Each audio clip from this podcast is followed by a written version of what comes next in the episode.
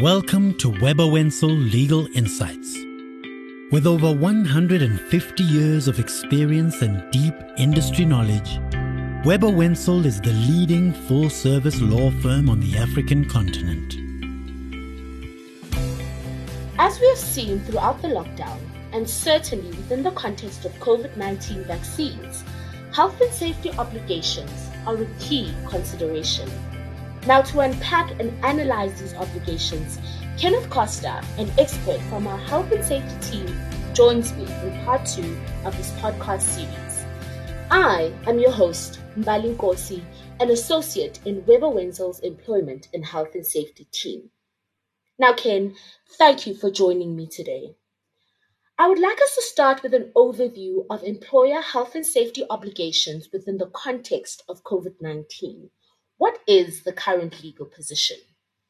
In a nutshell, employers are required to comply with the disaster management reg- regulations as promulgated under the Disaster Management Act, which is effectively the principal piece of legislation um, that deals with the obligations of persons, including employers, during the COVID pandemic. In particular, employers must look at the regulations, but also the Occupational Health and Safety Directive as well as the COIDA Directive. At its essence, what the regulations and directives require is for employers to assess the possible risks associated with a contraction of COVID at the workplace, and of course, to put suitable measures in place to protect employees from contracting the virus. It's, it's not always possible for employers to have a one size fits all type of risk assessment, uh, but the regulations do provide for certain fundamentals. These are an employer must have an appointed COVID compliance officer to make sure that there's a plan and that they are and that it is being implemented at the workplace. Accurate temperature and other symptom screening procedures for all employees and visitors. Um, an instruction requiring all employees and visitors to wear an appropriate face mask, social or physical distancing of at least 1.5 meters, the provision of appropriate P- PPE, which would be cloth masks, hand san- sanitizers, and hand washing facility- facilities, and of course, an investigation procedure in terms of which it is able to assess whether an employee has contracted COVID at the workplace, which in and of itself can be a very difficult thing. Now, with those obligations and control measures in mind, I think the question that I have in my mind is how far do employers need to go in relation to accessing COVID 19 vaccines for employees? And specifically, is there an obligation on employers to obtain the vaccine for its employees?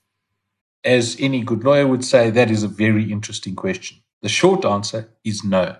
There is currently no positive legal duty on employers to obtain vaccines for its employees or to arrange for employees to be vaccinated on its premises. Whilst we've said that we would not be speculating in this podcast series, this is unfortunately a topic that's too important not to share some of our speculative thoughts with our clients on. We are aware that the Department of Health is considering co opting various collaborators from, the, from South African society to assist in delivering vaccines. So, when I talk about that, I mean the funding of vaccines and then the vaccinations themselves, providing access for people to be vaccinated at a specific uh, pre- premises. In this regard, we are aware that the Department of Health is looking to employers and medical schemes to achieve this. No doubt government will look to moral drivers to request employers to assist in what has been said will be the biggest logistical exercise in South Africa's history. Bearing in mind that there is no positive legal duty in this regard, um, it remains to be seen how employers will deal with this once the vaccines have been acquired and the rollout uh, can begin. Of course, it may also make business sense for employers to aid the acquiring of vaccines and the vaccination of its employees from a morale and a productivity point of view. But we do take the view that employers could not be expected alone without medical aid service providers and without government, uh, without the Department of Health to supply end to end vaccine supply and vaccinations. So, the takeaway point here is that although employers have a legal obligation to ensure that workplaces are safe and healthy for their employees, there is currently no legal duty or obligation for employers to provide compulsory vaccinations for their employees. I'm certainly excited to see how that develops, but for now, that brings us to the end of part two of the series. A special thanks to Ken for joining me, and to you, our listeners, we do hope that you are able to join us for the rest of the series. I am your host, Mbali Nkosi. Thank you for joining me for this podcast series. This series was produced for Webber Wentzel by Volume, and our executive producer is Webber Wentzel's very own Shane Johnson.